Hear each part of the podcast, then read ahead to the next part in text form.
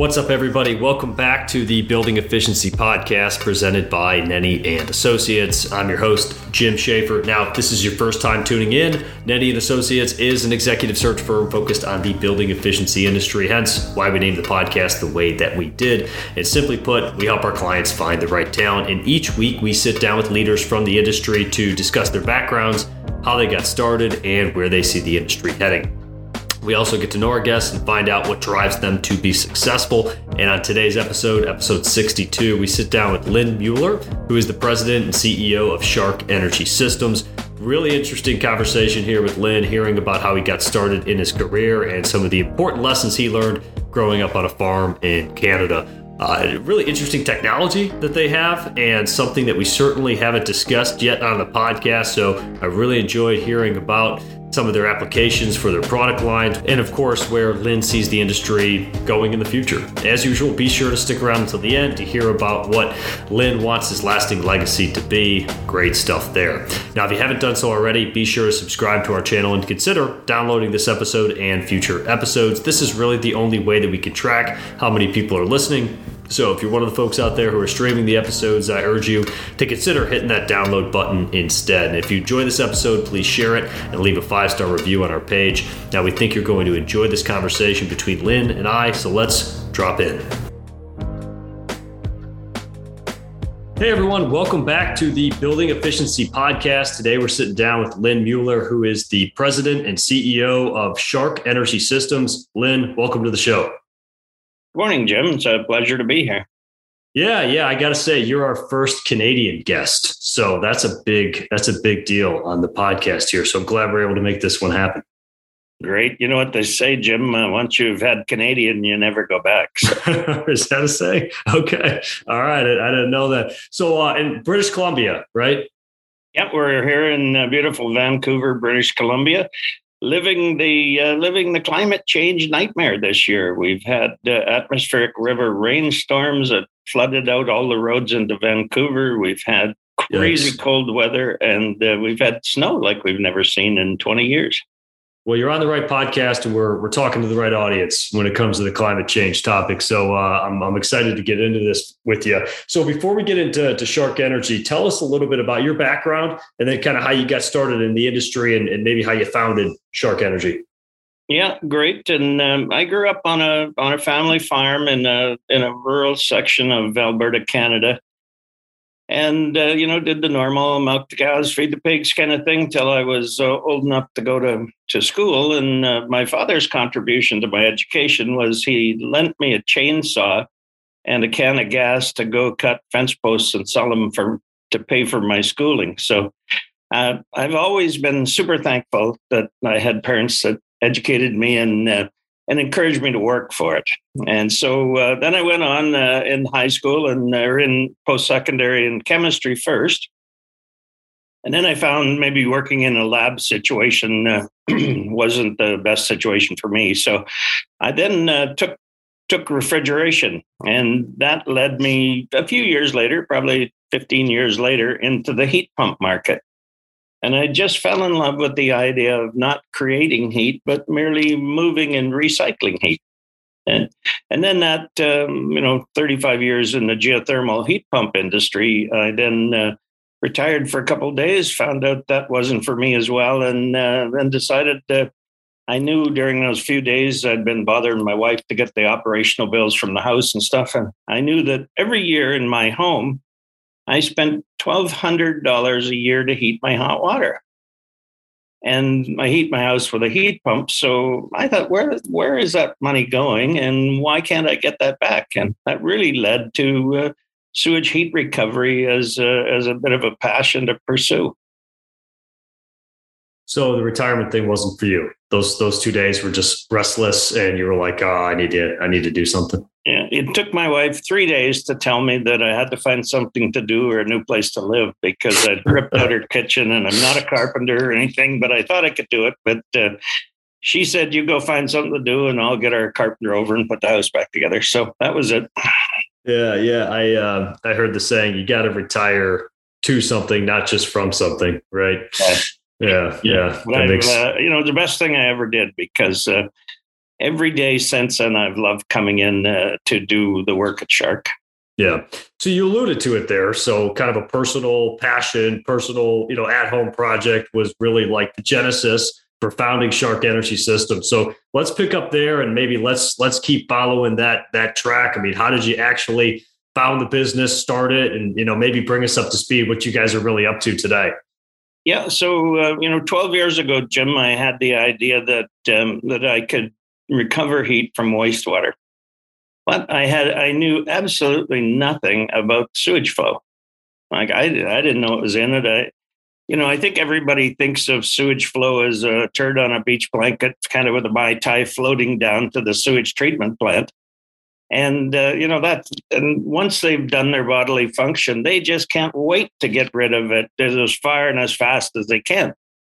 But but the truth is, about half of the energy in the world that's used ends up in that sewage flow, and the the actual product is you, you, we've never seen one. We we deal with millions and millions of gallons of sewage, and we've never actually seen a turd come into the system. It's all washed away, but lots of paper and stuff. So with that uh, with that flow of energy, which in the world is approximately one trillion dollars worth a year of energy that you can recover from sewage. So once I looked at it, you know, I looked at my house and I thought, there's there's a hundred houses in my neighborhood you know, that's $120,000 a year. You know, there's got to be a business there somewhere. And then, uh, then the Olympics in 2010 came along, and Vancouver wanted to be the greenest Olympics ever.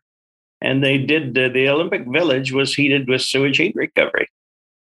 And uh, then we just kind of uh, we just kind of grew from there. And I I invented all the stuff. So it was a real learning process. I mean, we didn't know anything about it, and all the paper and you know whatever comes down the sewer line, needles and uh, blankets and coats, and you wouldn't believe you know pipe wrenches and stuff that float down there, and um, and so we just uh, we just quietly developed the very best sewage filtration system in the world.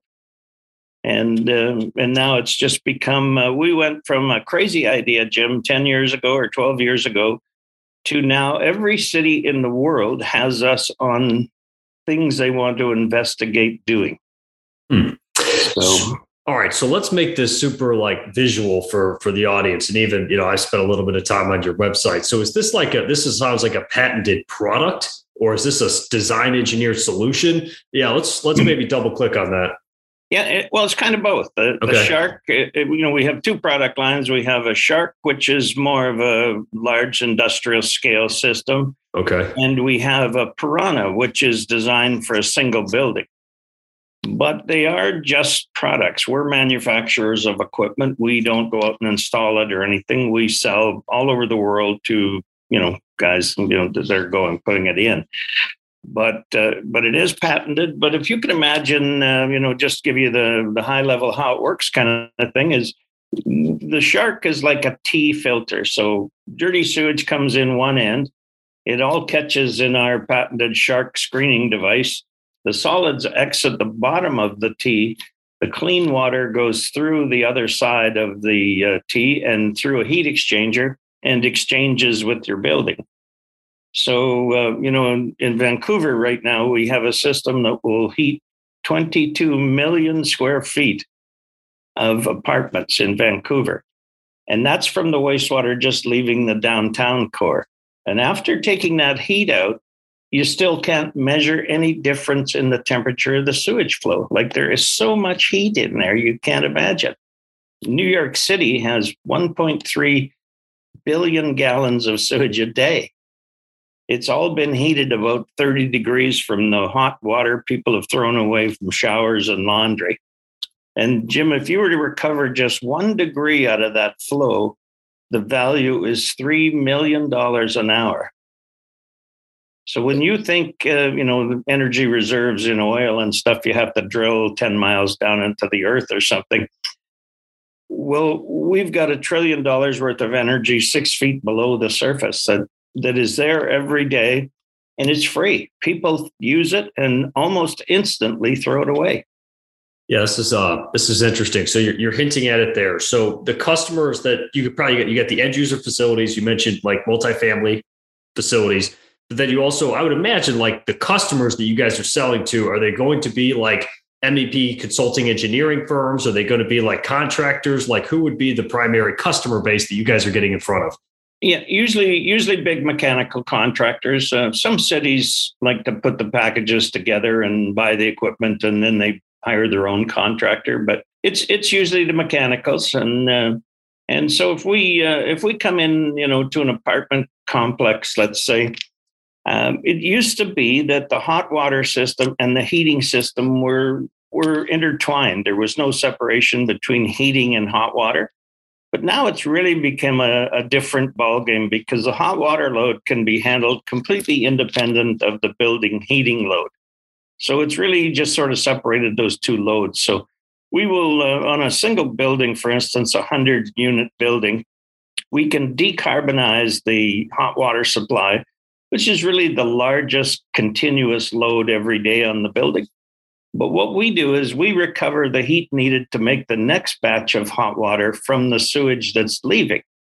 So we have a tank where we catch about a day's worth of sewer flow from the building, and then we we recover it at whatever rate we need to meet the load. So it's it's really slick. Once this once the cycle starts, the energy never leaves the building. You just continually recycle it. And and you know the really amazing thing about SHARC is it's founded on the two principles of thermodynamics that energy can't be created or destroyed, and heat moves from warmer to colder. Those are the only two things we need to stay in effect, and our system works. Oh, that's really good stuff. So you mentioned mechanical contractors. I would imagine like um, you know, we this industry here, the, the audience is going to be, you know, a lot of folks focused on the uh, the ESCO or the energy performance contracting space. So I'd imagine like the energy services companies that would be a potential market for you guys as well, especially if you look at some big, you know, municipalities, K to 12, you know, higher education type environments, right? Or no? Eh, kind of, Jim, but okay. we need we need buildings where we can access either or they have a large water use in their building, like residential schools, probably wouldn't be our, our wheelhouse. Although, having said that, we're doing a system in Denver where we're providing heating and cooling for 250 acres of new development. In that development, there's a hospital and a university and stuff. So um, it really allows you to, to, to share energy amongst all the buildings. So it's it's you know I, I I like to think that we've really changed the landscape of how energy is used because we we use you know we share all the energy within the buildings on an ambient loop, and then the loop needs to be uh, tempered either hotter or colder. We use the sewer to do that. So um, I'm really, really proud of the fact that we've started this sort of movement where we only require the net energy, the difference between the heating and cooling, not both of them. Got it. Okay, no, that, that makes sense. No, I appreciate you walking us through that, and hopefully that was that was helpful for our, it was helpful for me and hopeful for our audience as well here. So let's um let's transition to to the next part of the show here, Lynn. Is I guess as you hover out and look at the future of the call it the energy sustainability industry, um, where do you see the industry heading, and where do you see SHARC Energy kind of fitting into that uh, that future? well, I wish I knew, Jim, but um, well, come I, on, give give us a shot. Yeah, I give do, us a projection. I do see, and you know, I I'm all over the world, and I I hear lots of ideas, and but every one of them now is aimed at decarbonization. And, uh, you know, the Amerescos and the big ESCOs of the world uh, used to make a very, very good living uh, making gas more efficient or, you know, making things more efficient and, uh, and sort of splitting the savings. Well, I think you'll see the transition now where that won't happen as much anymore and they'll be they'll they will be providing green energy solutions. So i think they'll be our biggest customers in the future. And and we provide really um, you know when you don't have to pay for the source of the heat it it becomes a pretty good proposition. And some cities like seattle and denver and new york philadelphia have agreements where you can tap into their sewer line and you pay a very very low fee like half a cent a kilowatt hour to access the sewer line so it becomes a revenue source for the cities that they love but it's just the cheapest energy in the world and most abundant and most predictable. So we used to kind of bill ourselves as an alternate energy source. But there's nothing alternate about sewage. It's the same every minute of every day. Like it's frightening, uh, you know, how our habits go. Yeah, yeah, okay. No, that uh, that certainly makes sense. So, Lynn, uh, last uh, last part of the show here, I wanted to ask you the same four questions to ask every guest who comes on the Building Efficiency Podcast. They wanted to lead off here with, "What are your daily non-negotiables?"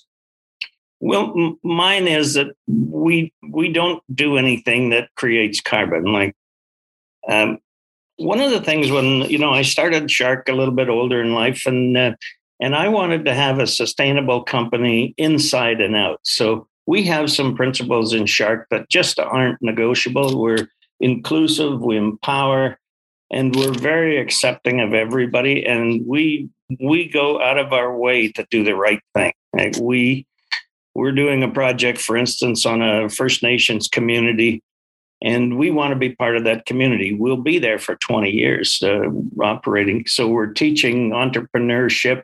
We're including the people. So we're we're very much a social company. Like we want to make money. Don't get me wrong.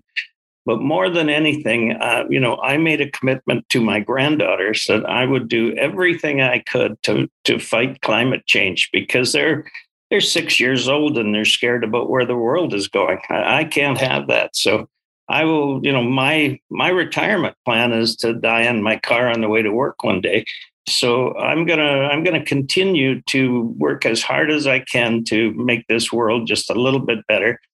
And we also, you know, we we lose very few people, but my mantra too is that if somebody gets one of our employees I want that employee to be a good person and a, and a very good employee. So we try to educate all of our people. So even if they leave, nobody can say, you know, how dumb, you know, how dumb is that guy from SHARC? We want we want really good people, good citizens, and we want them to retire with dignity and work every day fulfilled. So, what advice would you give to your 22 year old self? get a different job, you dumbass. But uh, um, no, you know, I, I, don't think there's much I'd change. Uh, you know, I maybe would enjoy more time with my family, but my family's been so supportive, and I'm an absolutely obsessive person with what I'm doing. So. Um, there isn't much, you know. Life is a life is a series of mistakes, and I just hope I don't make the last one that kills me. So, I'm pretty pleased with how it's gone. And you may have hinted at uh, this already, but what motivates you? What gets you out of bed in the morning? Yeah, I mean, uh, you know, I I'm excited every day, Jim. So it's it's the fact that I can go and talk to my little granddaughter Logan, and she knows about green and she knows what SHARC does, and I can tell her that you know Grandpa's doing everything he can and encouraging others to do everything they can. So I love it, and it's just uh, I love the challenge as well. Like 12 years ago, people said I was absolutely insane to you know I put millions of dollars into the company, and they said, "You're you idiot. You're never going to see that come through." And that only motivated me more to make SHARC successful. But now I go, hmm, "How do you like me now?" And we were we were just at the AHR show in Vegas, and and we were just inundated. It used to be people coming by with stupid questions, you know, trying to make a joke about sewage. But this trip, we were just inundated with engineers with application questions. So um, you know, I'm I'm really proud and happy of what we've done, but I'm also motivated by people telling me I can't do things. So I've I've never been really followed the rules. So it's perfect. That's excellent. And uh, to wrap it all up here, what do you want your lasting legacy to be? Well, I think um, you know we built that in SHARC. Like I, I was, you know, the president of WaterFurnace and a few great little companies along the way. But we started an industry, Jim, and uh, there was no sewage heat recovery industry, and now there is, and and we still own it. We we have virtually no competition, and you know, I, that my legacy is just being a crazy guy that didn't know enough to quit, and uh, never never crossed my mind to tell you the truth, but you know, anybody that knows me knows I'm super aggressive and super persistent and never quit. Love that. I think that's a perfect way to uh, to close out the show here. So, Lynn, thanks for your time. Thanks for being a guest on the Building Efficiency Podcast. It was my pleasure, Jim. You take care of your family and all the best. All right. Thanks. Take care. All right, there you have it, episode 62 with Lynn Mueller. I hope everyone enjoyed this episode as much as I did, and if you did enjoy it, please be sure to subscribe to our channel wherever you enjoy listening to your favorite podcast. We hope you're sharing this with your colleagues and friends. And one last thing if you have any future guests in mind from the industry, please reach out to me. We'd love to hear from you, loyal listeners. So until next time, I'm Jim Schaefer, and we'll catch you on the next episode.